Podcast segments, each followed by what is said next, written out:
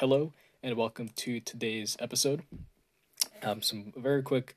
Uh, it definitely it's currently in the process still of uh, migrating over um the episodes from the the sister from the uh, call-in version of Trading Journal.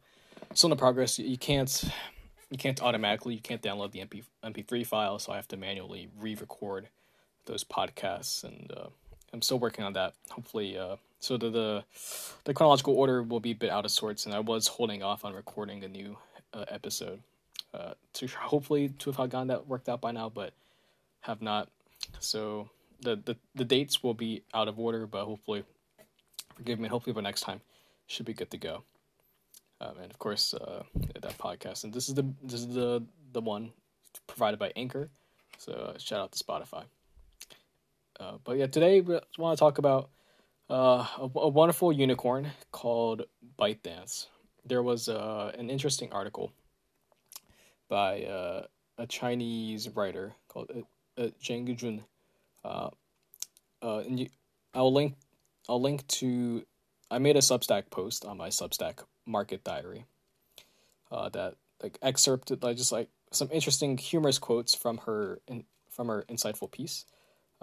About it, it, focused specifically on on on the ByteDance's founder. Uh, uh, I guess as like someone with the title of TikTok Insider, Zhang Yiming's journey of giant waves. Uh, a link to her uh, Weixin article, uh, as well as my Substack that highlights some of the some humorous quotes, interesting quotes. Um, I, I guess really broadly, I think it's you know for all the for all the, the fact of the internet, you think that makes uh, reading alternative languages and things from like newspapers that you wouldn't or blog that you wouldn't see automatically. That doesn't really happen on the internet, and so especially when it comes to to China, China Chinese reporting about China, you know, it's always find a great distance between between the significant distance I think between what actually happens, what the writer for the New York Times or for the Wall Street Journal decides to choose as their angle and and right and what gets to you. And so there's that the middleman middleman of like the editorialization or just selective of like framing and or narrative building. And then you have of course language barrier uh, which so you multiple middlemen that that dis- that can distort things. But, but especially right I mean like like it's not hard like it's you're not a, you're not banned from using WeChat. You're not banned from using a Weibo or uh, or Weixin or or uh, Douyin. Like it's not hard to, to access those things to quickly dispel some uh, some easy narratives. Uh, so so I guess that's my like certainly it's something I could do better on, and I think certainly I, I plan on reading more of uh, Jun's writing. Cause her writing in this just use a, a DeepL translate, or I use Weixin's a, a built-in translation, you could also use DeepL translation, or and it's a really good, interesting article, and certainly about about a company like ByteDance. Like I, if I was reading a biop, like a like a like a history overview of say of say Snapchat, right? American, California, Stanford grads. Would I, if would I really feel like I'm getting the best if I'm ha- having some reporter from Germany talk about that company, or some writer from China talk about company? Like I feel like like someone on the ground level would be um, you know much more interesting uh, angle to go at. Uh, and so here we have one about ByteDance. So certainly an interesting large company. Uh, um, I I could pull up the PitchBook to see like the least funding round. I think like two hundred fifty billion, at least like whatever Mark Tiger. I think that was Mark Tiger uh, invested in them at. Uh, but anyways, and so this podcast it won't it won't be more open ended. It'll be following the structure I laid out in my in the Substack post.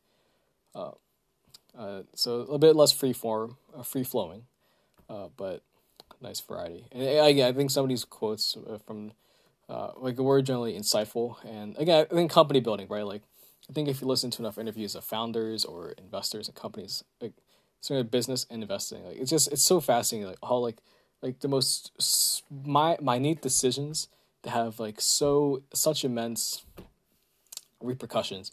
Like I read a, a piece by Byrne Hobart uh, who has uh, his uh, his uh, Substack called. Uh, let me make sure I have it right. Uh, the Diff, and he and and that's why I mentioned so, Snapchat because like he had a, his recent piece on Snapchat. And he pointed out how like how like Snapchat correctly p- picked the right side of the right side of the right side of a cameras, right? Whereas whereas Instagram, uh, here I am going on a, on a side tangent, but he point and so of course I'll, I'll link to his also um, to give credit, but he pointed out the fact that like back in inception, whereas Instagram chose the route of going through filters, uh, whereas Snapchat didn't, and that came down to a divergence in in the appreciation for the future of camera of like the hardware technology with like continued improvement and like lower costs and so therefore phones phone cameras would be better or have to focus on like filters and, and things to improve lower quality pictures. And, and, and so like again here we are five almost a decade uh, later and very interesting uh it's those ripple effects. Uh, but so enough of that. But yeah, I guess I think that's the thing that like, and I think as you'll see, especially if I get one about like how like the uh, Musical.ly got like their their last thing, which is the second second uh, blurb um, highlight, um, shows like how how fast like like like the like the companies that we interact with, like their inception and like their journey, the critical mass, like it's such a it's a unique like their journeys are so unique to their specific time. I think every company has that, right? Like Sony, post World War II Japan, or Tencent, like. Uh, early internet in uh, in early uh, I guess like post like uh, pre slash current uh, free market China or or any of the Silicon Valley companies in the U.S. So it's so fascinating. But uh, moving on to the quotes, actually. Uh, firstly, uh, Zhang Yiming uh, doesn't seem to set up a mental restraint for himself. Yiming thinks that challenging Facebook and Google is something that should be done another person in charge of a certain overseas region told me. For him, it is to stand firm and then kick the giants down. I, I think that's something. Like it's again like the quotes. I I stopped qu- highlighting blurbs towards the end, like like if there's like split into three halves, uh, in one th- into thirds. Like the first and second, uh, I over indexed on quotes. Uh, but anyway, but this quote I think was interesting as it certainly a sets the tone of the of who uh, uh, Mr. Chang is, but also it's very. You think of like ByteDance and how you how like you know like uh, Facebook and like uh, Zuckerberg are pointing out like TikTok as a as a competitor and, and why uh, like they can't be they shouldn't be held to as much scrutiny. I mean, yeah, so you look at that. Of course, like this guy is speaking from like the context of when ByteDance was a startup, right, or certainly just like a China specific uh, operation, whereas clearly now it's it is a you know, one of probably one of what like Shein. Gosh, I hope I'm pronouncing that. Let me check my pronunciation. Uh, Shein or S H E I N Shein, as some people say, but uh, uh, let me check my pronunciation. Uh, I I should link to this also. She. Shein. I I, I kind of said right. Shein Right, I like well, like ByteDance, and Shein are kind of the only, uh, or two biggest, uh, certainly consumer facing uh, international Chinese companies. Uh, so it's a unique pain. But it just seemed interesting, right? Of like just like that that pure ambition in the first place. I think of right because think about it, like like U.S. big tech, right? Like Facebook, Google, Microsoft. Like, where is the uh, people? Ch- ch- where are the companies challenging them? Like any European companies challenging? Uh, at that scale. Like but was like uh, like Spotify challenges Apple at like a very micro segment, but that's but no one is competing at that scale. And so, frankly, and again, uh, to the degree, I'm gonna if ByteDance isn't competing with with um, let's say like, Google, Microsoft, but certainly in like the mano a mano against say like Facebook slash Meta, then it certainly is. Uh, so it's, I think it's very interesting, just like the the ambition of of, of of of the founder, and of course you have stepped down from CEO to a more uh, higher level role. Next quote. Uh, a person familiar with Musical.ly told me that they wanted to find an adverb to express their attitude towards life. Ly was inspired by the initials of Lu Yu uh, in Pinyin and hoped to express live music.ly. but the music domain name has been registered, and we chose music as a compromise. More incidentally, .ly is the national domain name of Libya, which happened to be the Libyan war that year and was sold at a particularly cheap price. And so to the point I was saying of like how like there's all these like super small details that are like on some degree like hilarious, and the second degree just like shows how business and, and finance is like so like inter uh, inherently interconnected with everything else with the real world. Um, because again, those companies and and, and functions are, inherently part of the real world and and facilitate the things that we interact with. But it's just like it's so humorous. Again, it shows like a like how long, uh, like this progression has been, uh, to get to where we are today of one of the most dominant social media apps in the world. Uh, and then it's, it's extremely humorous of like the dot ly. It's just it's it's a hint of. I think of it's kind of like the absurdity of, of like modern of like the 21st century but also then just like you know like it, it like again to the degree that things are a product of their time or people are a product of their time then here we have a very visceral representation of that. I will say like it's very inter- interesting because i suppose I certainly as like a person who started like using tiktok as a user probably uh, in in 2021 so definitely like, on like on the adoption curve definitely not an early adopter. And so I remember back to uh, high school seeing people use post Musical.ly videos. Uh, and it was very interesting. I guess like you know like, man, think of some people like these people in high school uh, who are the act- who are actually the early adopters of one of the, the most dominant uh, social media apps and like they have like their account uh, data that's shows when they made it and they have like all this like implied credibility from like how long they've had their account. Like man, I wish I wish I had that credibility to be like an early adopter of one of the most dominant social media apps. But yeah, the Libya ly domain name, very humorous, and yeah, like it it kind like you think about like the dot ly, like like okay, makes it makes sense if you connect that dot, but without that, and it's not like the fact that buying it when the Libyan civil war was happening. Man. Uh, all right, next quote. A key person who experienced the start of TikTok told me that the exam or the team, uh, excuse me, uh, told me that the team took many English names and did A/B tests, but nothing was finalized. They nearly kicked TikTok out of the plethora of cool English words. TikTok is the title of a European and Europe American pop song released in 2009. Uh, the pronunciation is taken from TikTok, uh, which describes the ultimate nightclub carnival. What makes people hesitant is that although the song is popular, it is very similar to a slobber song, which is vulgar in American culture. It has one of the few advantages good pronunciation. Of course, the choice of name was a mix of chance, bite change, and strategy at the beginning of the internationalization of short videos, focusing on Japan and South Korea. In these two countries, TikTok is not only catchy, but also a bit playful. I will say, when I first read that, I did not know what a slobber song was. So I, I guess it's to the sense that like it's just like when you're learning a different language, like there's like some phrases or terms that are that like make sense or like sound right, but like as a native speaker, you wouldn't necessarily associate or use. I, I think against like again, and that's something that you only experience if you read writing from a different from a different language, which is something that uh, does. So for myself, and I extrapolate to many people, just does not happen enough.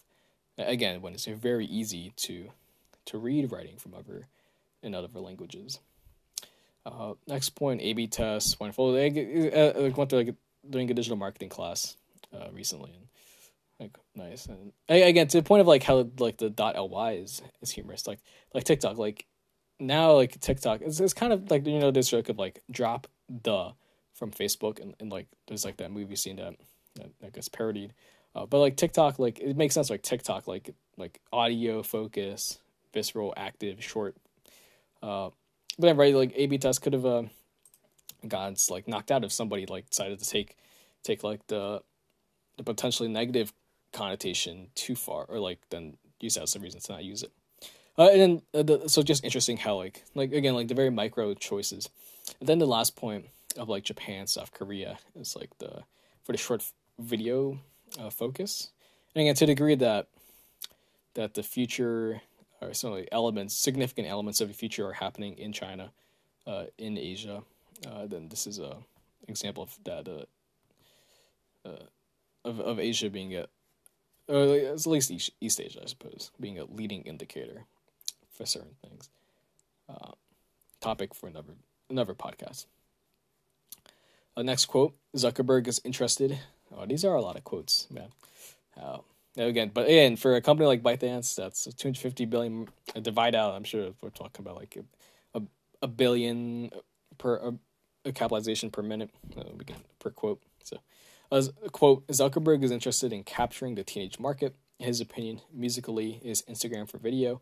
Zuckerberg sent Instagram founder Kevin Systrom to visit Shanghai many times to discuss acquisitions of the Musical.ly's core team. People involved in the deal told me that uh, made at least three trips to Shanghai, Shanghai, Shanghai. Just a pronunciation difference. There's a semantic point. Uh, excuse me. Oh gosh, I didn't say like end quote. Uh, uh, people involved in the deal told me that Systrom made at least three trips to Shanghai, uh, Shanghai uh, in person, and in the end, Facebook made a verbal offer of 1.6 billion in pure cash. Uh, but, but at the end of negotiations, Facebook was hesitant because it wasn't sure how high the ceiling for short videos was. Uh, this is out right because Facebook, WhatsApp. Uh, let me look up the terms for that. Facebook, WhatsApp. Uh,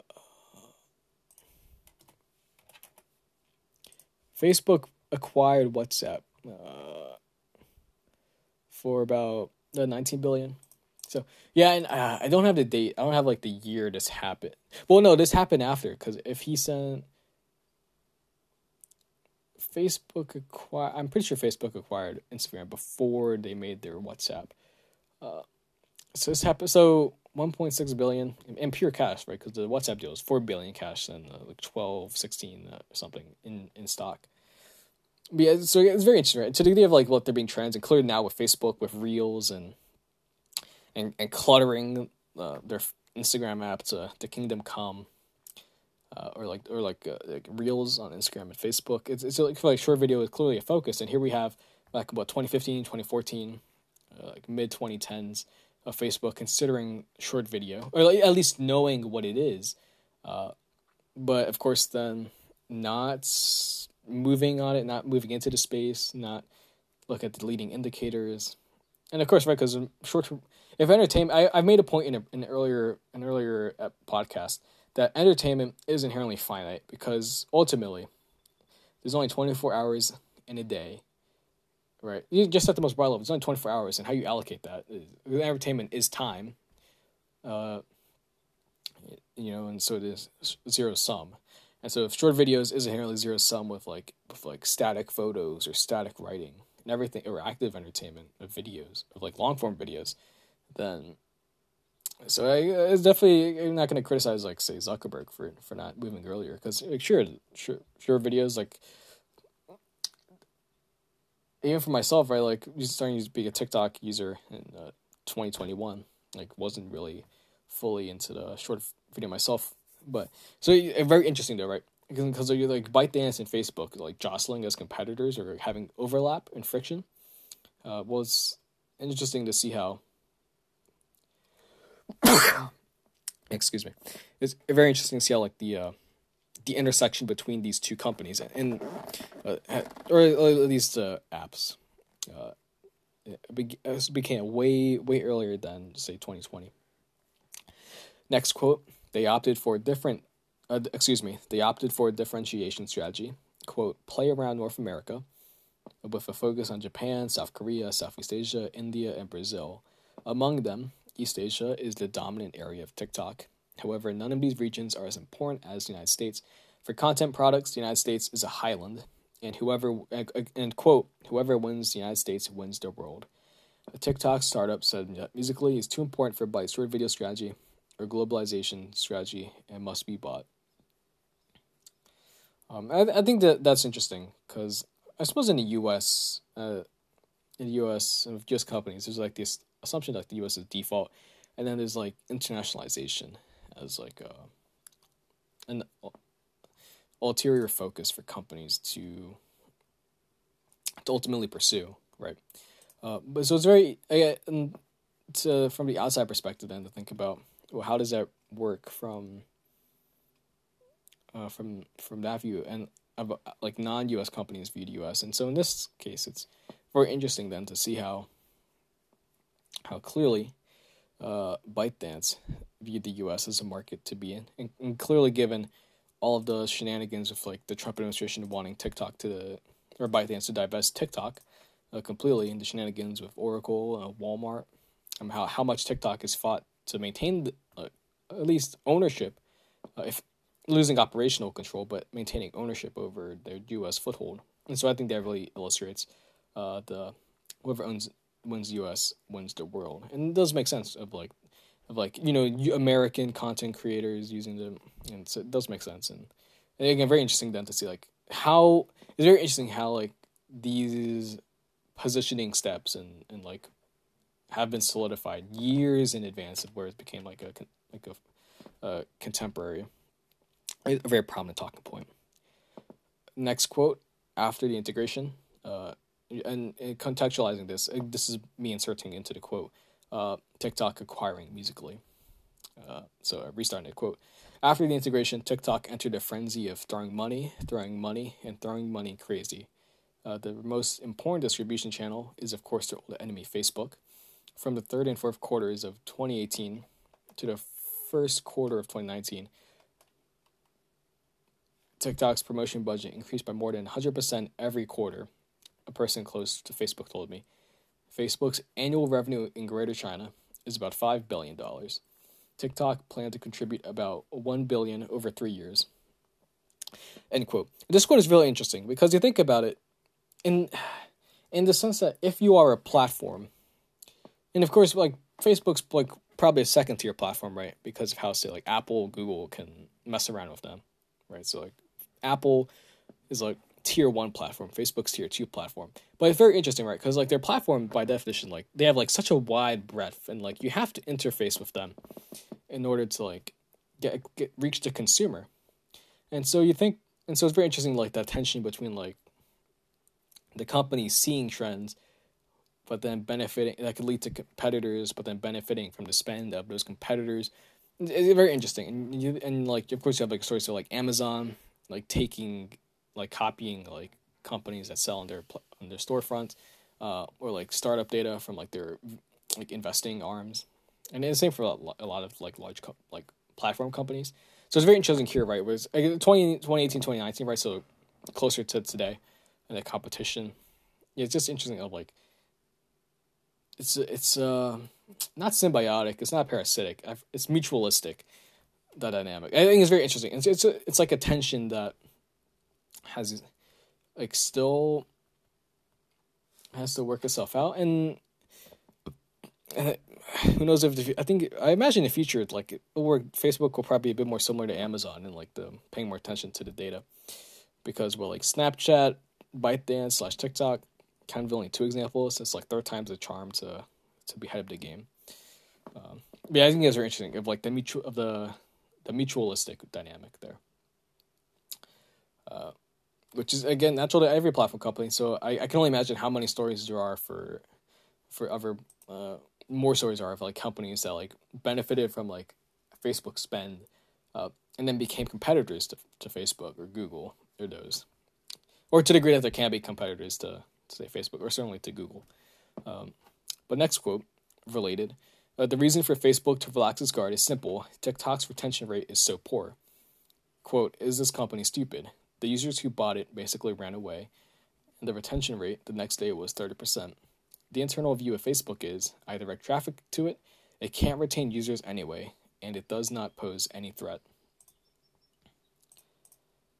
The above people said at the beginning of 2019, Lil Jun uh, the senior vice president of ByteDance in charge of the international functional department at that time, made a special trip to bring the team to Facebook and sign an annual strategic cooperation agreement with its senior management in Greater China. And they, building off the, the like the what I was saying about the previous thing, uh, it's very interesting that uh, I like it's probably might call it to like Facebook's view.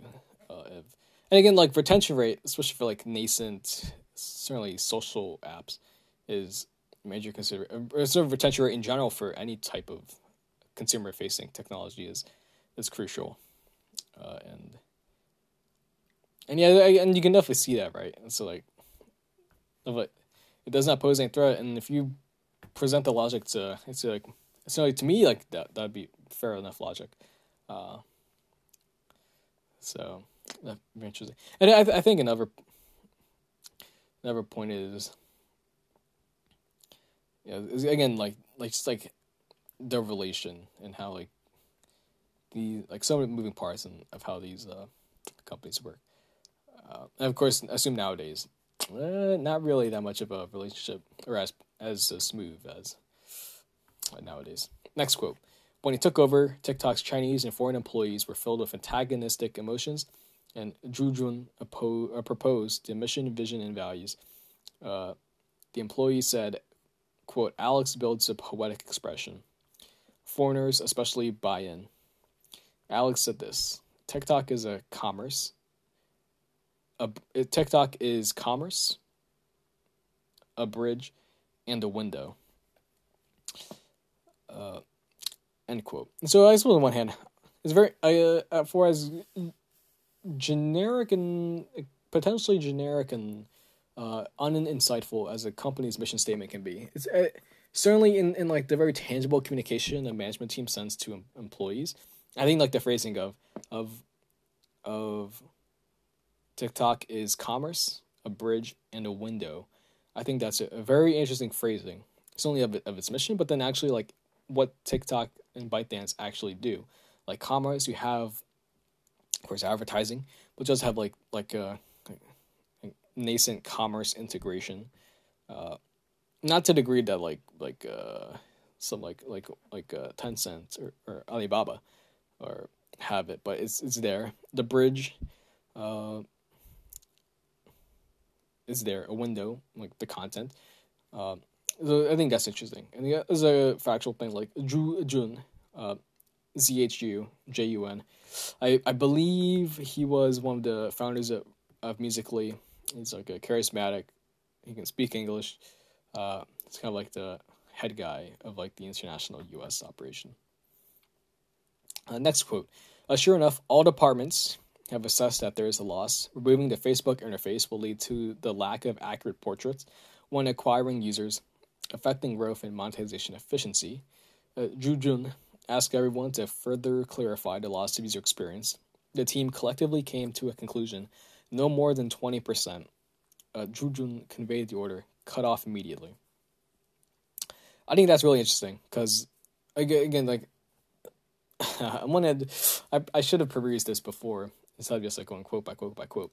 But I think it's very interesting, of like recognition that like Facebook, it's Facebook being, and again, right, like Facebook uh, is suffering. It's certainly all social media companies are suffering it of Apple changing the uh, using their platform power to to change privacy with IDFA. Obviously, well, like Snapchat, like forty six percent uh, loss in a day having the having the company's value, RIP stock options. Uh, it's like very interesting. Like, and I, I guess I agree that like it's very hard. Like, in the sense of, of like TINA, there's no alternative. Like, how are you going to acquire customers? How are you going to like like the retention rate, right? How are you going to target the uh, consumers? How are you going to maintain them? Uh, and so like and so yeah, and yeah, like the question then of uh, like when you come when you think of like the business decisions that are tough and require thinking, like adjust like your a company's relationship with Facebook, one of the most dominant consumer platforms, especially at, at that time. Like it's like such a fascinating thing to like think about like the actual decision processes, and I, I think it's very interesting then how like you can tell by like of course at like the initial this will be bad for monetization, but then like you can tell then from like if he want everyone to clarify, then kind of like he wanted to find a room to cut them break off uh, and like cut themselves off from dependency on Facebook, and then see like the twenty percent and like to do it like immediately. Like, it's just such an interesting like uh, fascinating to be like a fly in the wall to like how that discussion went. Uh, so next quote, and this is skipping ahead towards like more than like 2020 to today. A quote like Iraq, Uh, TikTok has never spent a penny. However, during the epidemic, TikTok surged to 6 million daily users and the mobile internet population in Iraq was about 25 million, with a daily penetration rate of 24% and a monthly penetration rate of 40%. I think that's very interesting because A, I don't think anybody thinks about internet, Iraqi internet users, and which apps Iraqis use. I don't think anybody thinks about that. Like, being honest. It's not something I think about. Like, I have a YouTube channel. I look up like my uh, my nationality demo- demographics. Uh, I don't see Iraq uh, in there, but I, I think that like to the degree, of course, like everybody like like you like TikTok and, and you think of like TikTok like like ByteDance, like China, U.S., not really anywhere else, kind of, or like Western Europe, sure, like Canada. Um, but then, like you kind of forget the like thing that like TikTok, it's it is a global company, like with a global reach. So it's not like for Iraq to have six million daily active users in a country of uh, a popul- internet users of twenty five million. Like it's just like hey, it's, just interesting statistic, and it it shows like hey TikTok, you know, so like hey, it's not like it makes me feel better. Like it's not just me who's a who's who can uh, spend more time than I should on it. But so Iraqis are in it too. Yeah, very interesting thing. It's like is a reminder of like international is different. I think also I'm to the degree that like a Chinese company would would view internationalization differently than the U.S. So like a U.S. thinking of like Western Europe, uh, whereas a Chinese company would have like other, uh, would not would view other areas as as more rational geographies to move into. I think it's interesting. Uh, next quote. Uh, quote, globalization has squeezed Chinese jobs. The huge, quote, localization has cost a Chinese citizen to have three choices if he wants to be on the big ship of Byte Dance internationalization. One is to change their permanent residence to Singapore, Los Angeles, etc., so that local data can be accessed. The other is to get a US green card and access local data through VPN, but there are restrictions on permissions. The third is to move from the core departments that contact data uh, to areas that do not have to rely on data, uh, away from the decision center. End quote. I think this quote is, very interesting because, of course, in like any company, there's a lot of like processes and like technicalities and like process and bureaucracy. In any company, certainly of any large company of substance, uh, so like you implicitly recognize that in U.S. companies, but then you read about companies outside the U.S., certainly in China, you think like things work differently and like you just like forget all the principles of large organizations and think assume that things were way way way differently in a childish fashion. Is I, I think this quote illustrates that, and to the degree that I think of like oh TikTok being some some uh, some spy tool plant. Like, again, I'm not going to go into. I suppose my view is you know there's a lot of smart people within security agencies and stuff. Like I'm pretty sure if there's a smoking gun uh, they'd be happy to tell us, uh, tell the public. Uh, but again, lack of smoking gun makes me question at this point, years after. Uh, but yeah, d- but to go right of like you know again like the the sincerity of like the fact that if you are ch- Chinese and you want to work for ByteDance and you have like these significant restrictions on what you can actually work on because of your nationality, because of U.S. Uh, policies and uh, U.S. policies. I, I think like so as a user, like if you would have any concerns, it shows like the off, like the how ByteDance is taking it seriously, and then also again, it's a reminder of a, a bureaucratic processes is uh is not is not a uniquely American thing. But yeah, again, this is an angle I never would have thought about. Uh, you never would think about like again to to the degree of like internet being an international company, like there's challenges and like unique quirks to working at them. Like this is one of them, and again, if from like from like a, Ch- a Chinese company and like not something that really gets thought about or discussed. So I think a very fascinating look. Uh, next quote. Uh, after watching the movie, uh, Zhang Yiming opened the Douban app and made a short comment. The most impressive word in the social network is paranoia. He gave the movie a four star recommendation. End quote. I, I like this quote because a like it's it's always nice to have like very tangible things of what like impressive people do. Like I say, Mister uh, Mister Zhang is clearly a very impressive individual for the work that he's done. Uh, and seems right like the social network, and again the social network right, movie I've I've watched. uh, and like for him to like focus on paranoia. And first of all, I think it's a bit humorous to give a four star recommendation. Like that again, like that, that's just a bit humorous of a of a of an occurrence. But but secondly, uh, paranoia and I was like, I think it's a very interesting concept. Think about ByteDance because you know, like there's paranoia from like the U.S. and like say some U.S. government of it being like, uh, or some like you know redditors having a certain view of uh, TikTok slash ByteDance. Uh, or also think just the fact that, or more practically that like social media, it's again zero sum and a lot of competitors and like Facebook saw a short video, thought about it, like Zuckerberg thought about it clearly, but didn't act on it seriously It does arguably like uh, too late. Not too late, but very late in the later in the game. Uh, so you gotta think of like in the fact that to degree that all companies should be paranoid in the sense that you know you, it's uh, you know it's a it's a it's a big world with a lot of impressive uh, impressive people out there working. So I I think that's it's like I think in like the point of like how they interact with Facebook and like made a decision to cut them like cut off using Facebook as like the the funnel. Again, it's just like, and again, right? It's uh, clearly like, it. That's uh, the correct decision from their end. And last quote, I think it's like more of like a, a like us from a writing perspective. Uh, but just as a Zhang Yiming let TikTok to go against the tide in this world, if you are not swallowed by desire, maybe you can swallow desire in one bite. End quote. And yeah, I think again that's kind of like uh, the like the polish of like the writer herself, a Zhang Jun, uh, writing this piece. Again, definitely encourage you to read the original writing, uh, linked in the the show notes.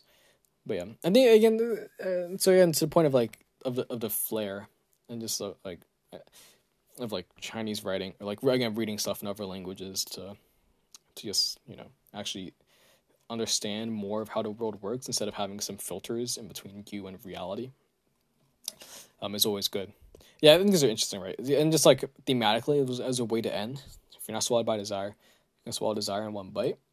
And, and to the degree of that you're a company uh, that's uh, growing and successful and monetizing, it's like, well, like and greed and desire and uh, that relationship. And I, I guess like I guess like one way to to to bring the the metaphor home, it's kind of like you know there's there's the tension of user of the user experience and your monetization, and and you, and you think about it, and it's kind of like well is ultimate is is TikTok different than different than Facebook and how the the dynamic between monetization and user experiences, and I, I again that's definitely material for a different episode because it's a it's a deep it's a big question, but no, I would be happy in a different episode. I think I, I think this was just a, a very uh, uh, this this piece uh, by Miss Zheng was a very fun read. I, I think from like the the Libya ly uh, to like the interaction of the Facebook to to the fact of like if you're a Chinese employee, your limitations uh, of where you can work, to uh, the social network uh, being connected. And so ultimately, I, I think that you know it, it's in the sense that all of these like deep dives into companies, like it's a reminder that these are companies that ultimately are just as a country is a collection of ultimately X number of people. A company is ultimately a connection of X number of people. It's the combination of that. Uh, and so I, this is very fun. Uh, and just I, I think actually, I think again I, to the degree that like people should have some like actually do some degree of like reading about uh, about the things they want to talk about. That if they want to have any credibility, I think anybody who wants to talk about TikTok or ByteDance should definitely read this article because I, I think it's a reminder that TikTok it's not it's not just the it's just not the music note logo. It's not just some some company that's Chinese. It, it's uh it's uh has its own bureaucracy and decision makers and and the major decision points and and uh, questions for the future um, that ultimately all companies face. And but yeah, because of being a non-American company, it, it's as if it doesn't work that way. I think this article is a reminder that things things do work similarly, and yet of course the actual context and uh, and things are always different, and that nuance and is fascinating. So th- those were my highlights from this. Uh, again, a very beautiful and, and insightful article um, that is linked in the show notes. So I, again, I strongly encourage you to read it, uh, as and to read more writing from non-U.S. or non-English from non-English writing because again, it's a big world. Uh, it's a bit uh, presumptuous to assume that sticking to an English Anglophone bubble will provide you a clear, unfiltered view of how the world actually is and how the world actually works. Uh, but anyways, thank you for listening, uh, and, and I'm hoping to to re-release the episodes from the the other uh, call-in podcast. Thank you for listening. Continue to be safe, especially after uh, after recent events. That should not have happened. Uh, but thank you for listening, and have a great rest of your day. Hello, and good evening, and welcome to a re recording of an episode from originally from February 19th, 2022, titled Spotify, Universal Music, and Unnecessary Risk Factors. Uh, and so, this talking about uh, the risk of Spotify as a music provider to, to publishers like Universal Music Group. Uh, and that's a dynamic that gets talked about a lot, but in my view, it's arguably not a pertinent risk. And so, in that of that micro view, at least a broader picture of what risks do I personally over and under appreciate. And so let's get into it. Uh, and so I personally over and under index uh, on some risk factors, uh, and by extension, uh, the overall market uh, because of certain certain like my exposures, my biases, and circles of competence. And so, of course, um, when you read a 10K, uh, you can see all of these risk factors uh, that you can spend days reading about from natural disasters to monetary policy to employees there are all these risk factors. Um, and uh, as Professor of Damodaran from NYU points out, uh, of course, recommend his his blog, Musings on Markets. And he talks about how these regulatory disclosures have arguably become a bit outdated and and moved away from like the original intention of actually like being informative. Uh, and so taking inspiration from that view and that reg- regulatory disclosures like cover everything. And so if you cover everything, then it's not really all that prescriptive. It's like if a like if, if, if like it's kind of like a like a generic quote, right? If a generic quote is applicable to 100% of situations, then it's really not telling you anything about the situation if it's applicable to every situation. You know, in, in that sense. And so I, I think the, the, same kind of does apply to risk factors. Uh, and definitely, if you if you read 10 10 Ks, like you kind of get a, you kind of get the vibe and, and the the rhythm of how how it goes. Uh, and so, and apologies for some of the choppiness. Like I'm going off the transcript because I do want to be uh, consistent with the original episode while adding in additional uh, angles. So th- this is basically the director's cut, uh, what we're talking about, which is nice. Uh, so some companies uh, break out customers by cohort segment, others don't. And of course, knowing a cohort segment is good for investors because it gives you a more granular picture. At the same time, when there are probably competitive disadvantages, um, or of course numbers aren't flattering, then of course you wouldn't want to disclose that. Uh, and so, of course, there's the Matt Levine concept that everything is securities fraud, uh, and so therefore you have to protect against that, which then leads to like the over reporting in that sense.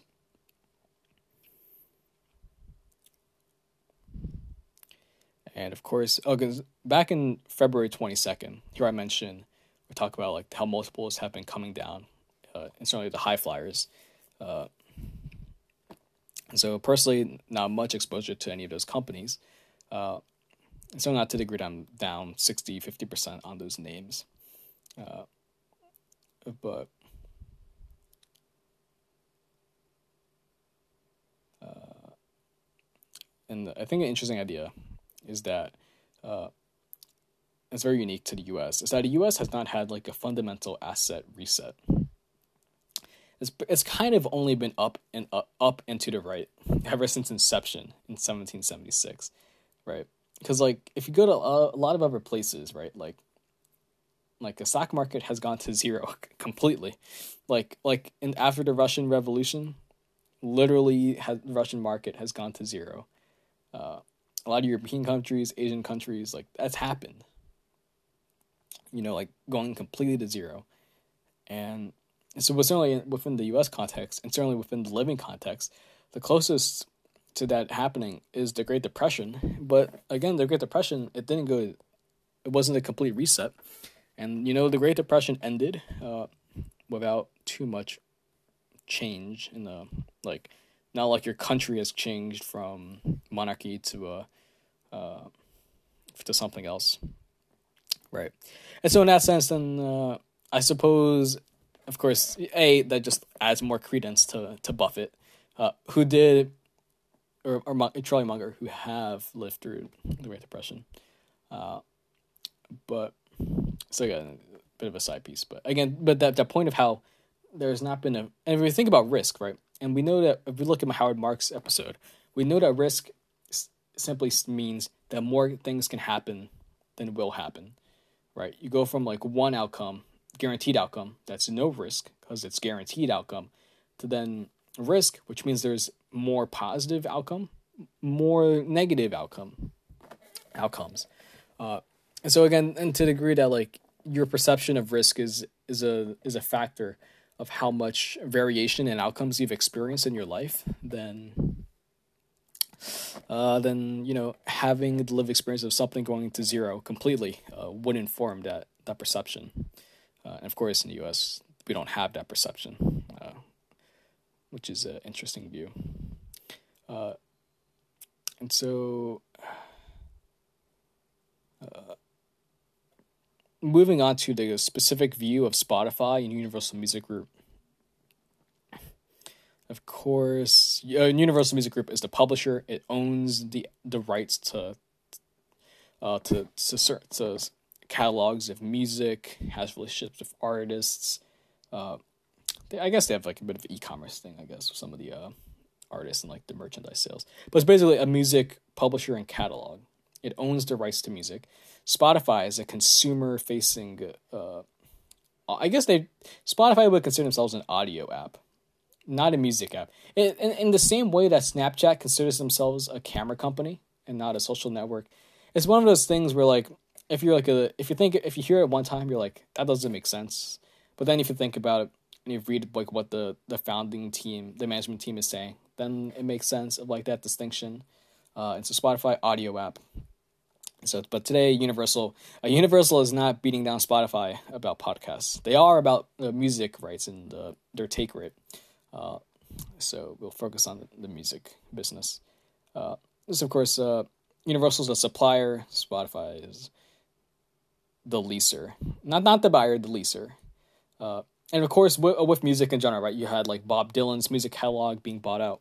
Uh, like recent, very recently, uh, as of today, today's recording, uh, like Justin Timberlake's catalog been bought for 100 million. Uh, and so one of the common talking points when it comes to Spotify is how a risk factor is Universal or one of the big three music publishers like Sony uh, deciding to take the rights and, not allowing Spotify to use it, or uh, like just destroying Spotify's gross margins by demanding uh, whatever amount. And of course you have then like even more niche players like Roc Nation with like Jay Z uh, and those guys. So again, it's a it's a relatively all like, like a tr- like three way party of like who Spotify has to deal with. Uh, so basically, right, Spotify pays a cut to the label uh, for the right to distribute the music. Um, and so ultimately, again, it's a finite pie, right? It's only from Spotify's view, like there's only so much revenue from ads and subscriptions. Uh, and so ultimately some part of that has to go then to the rights and so it's a finite pie so how that jostles uh, is it, it's only again it's it's a risk factor that is talked about a lot for a reason but if you dig deeper into it it's not so much because it's right if there's there's three big music players right and they're in a standoff, right? Because they all have like different, uh, like artists within them and like content breaths. Yeah, you can go on like like Sony Music. You can go on like Universal's website and see like the artists that they have that are under them. But if you think about it, of like, so if the risk factor is like Spotify getting screwed over by one of these publishers, like what would that mean? Like that means that the publisher would take their music off the platform. In, in like a like a standoff, right? But like, does that make sense for the publisher to do so? Uh, kind of not really, if you think about it, right? Because if you if one person does one of the three does it, then you still have two of the other three, uh, and, and so maybe Spotify gives them a better better deal and all that. Uh, and and and so it's not a, and so then for the app then to like, like the music rights themselves don't mean anything if you don't have the distribution to people, right? Like Universal does not have a streaming app. Spotify does. Sony, I suppose Sony might have through PlayStation, whatever. But right, so the, Spotify has the access to to consumers, but not the content. The publishers have the content, but not the access to consumers, right? And so again, in, to the degree that like if the if the risk factor is decoupling, uh, then you know this couple kind of, fundamentally just needs one another and of course if this happens it could it would be short term bad for spotify because how much is your uh, $10 subscription to spotify worth if you can't access taylor swift and the Weeknd or ariana grande etc right? Like again so like it's but again but both parties are losing in that scenario. The artists are like the artists are losing. They're not getting their royalty revenue. Spotify's losing. Their value proposition's weaker. The music label's losing because they're not getting that Spotify money, uh, right? Uh, and so what are like, and so again, it's, if if it's it's easy to think that like app development and like consumer facing stuff is easy, uh, but if you think of all the failures or how much money and time it takes for companies to do it, to build it out, then it kind of says that it's not that easy, uh, and it's pretty capital intensive. And even if you do do it um, it's going to take a while to get up from zero to like subsidize initial users to get attraction uh, to build out the user base. Like that's a lot of capex, capital expenditure. Uh, it's never that's going to be eating into your, uh, you know, your op- operating income and stuff. Uh, so it's not material. And so again, it's the the interests of Spotify and the music label are much more intertwined than would otherwise think. And so, again, to the degree that like this can happen, like sure it can happen, but will it happen? Well, and again, just like Charlie Munger says, show me the incentives, and I'll like I'll show you the outcome, like how the world works. Uh, again, like what are the incentives for these guys? The incentive is to make money, have that user presence, to make their constituents happy. Like for uh, like say Universal, of like their artists happy. So how do you do that? The current system works. It, it makes sense. Universal doesn't have to figure out the know-how to build a consumer-facing direct distribution. Uh, Spotify can have its value proposition versus Apple Music and Amazon Music. Both parties are happy with the current arrangement. So again, I, I think genre risk factors like necessary and is what it is. And ultimately, I think a way to think about like if a risk factor is actually material um, is if just like the incentives around them. So uh, definitely a bit rehashed. Of course, definitely check out the original episode uh, for like the the full stream of consciousness, and it is a bit tough to like rework from the transcript. That's not perfect one to one. So, but thank you for listening, and uh, hey, let me know if you have a different view on the risk of on the relationship between Spotify and the publisher. Maybe I'm a bit overly uh, positive about about the marriage. Uh, but thank you for listening and have a great rest of your day.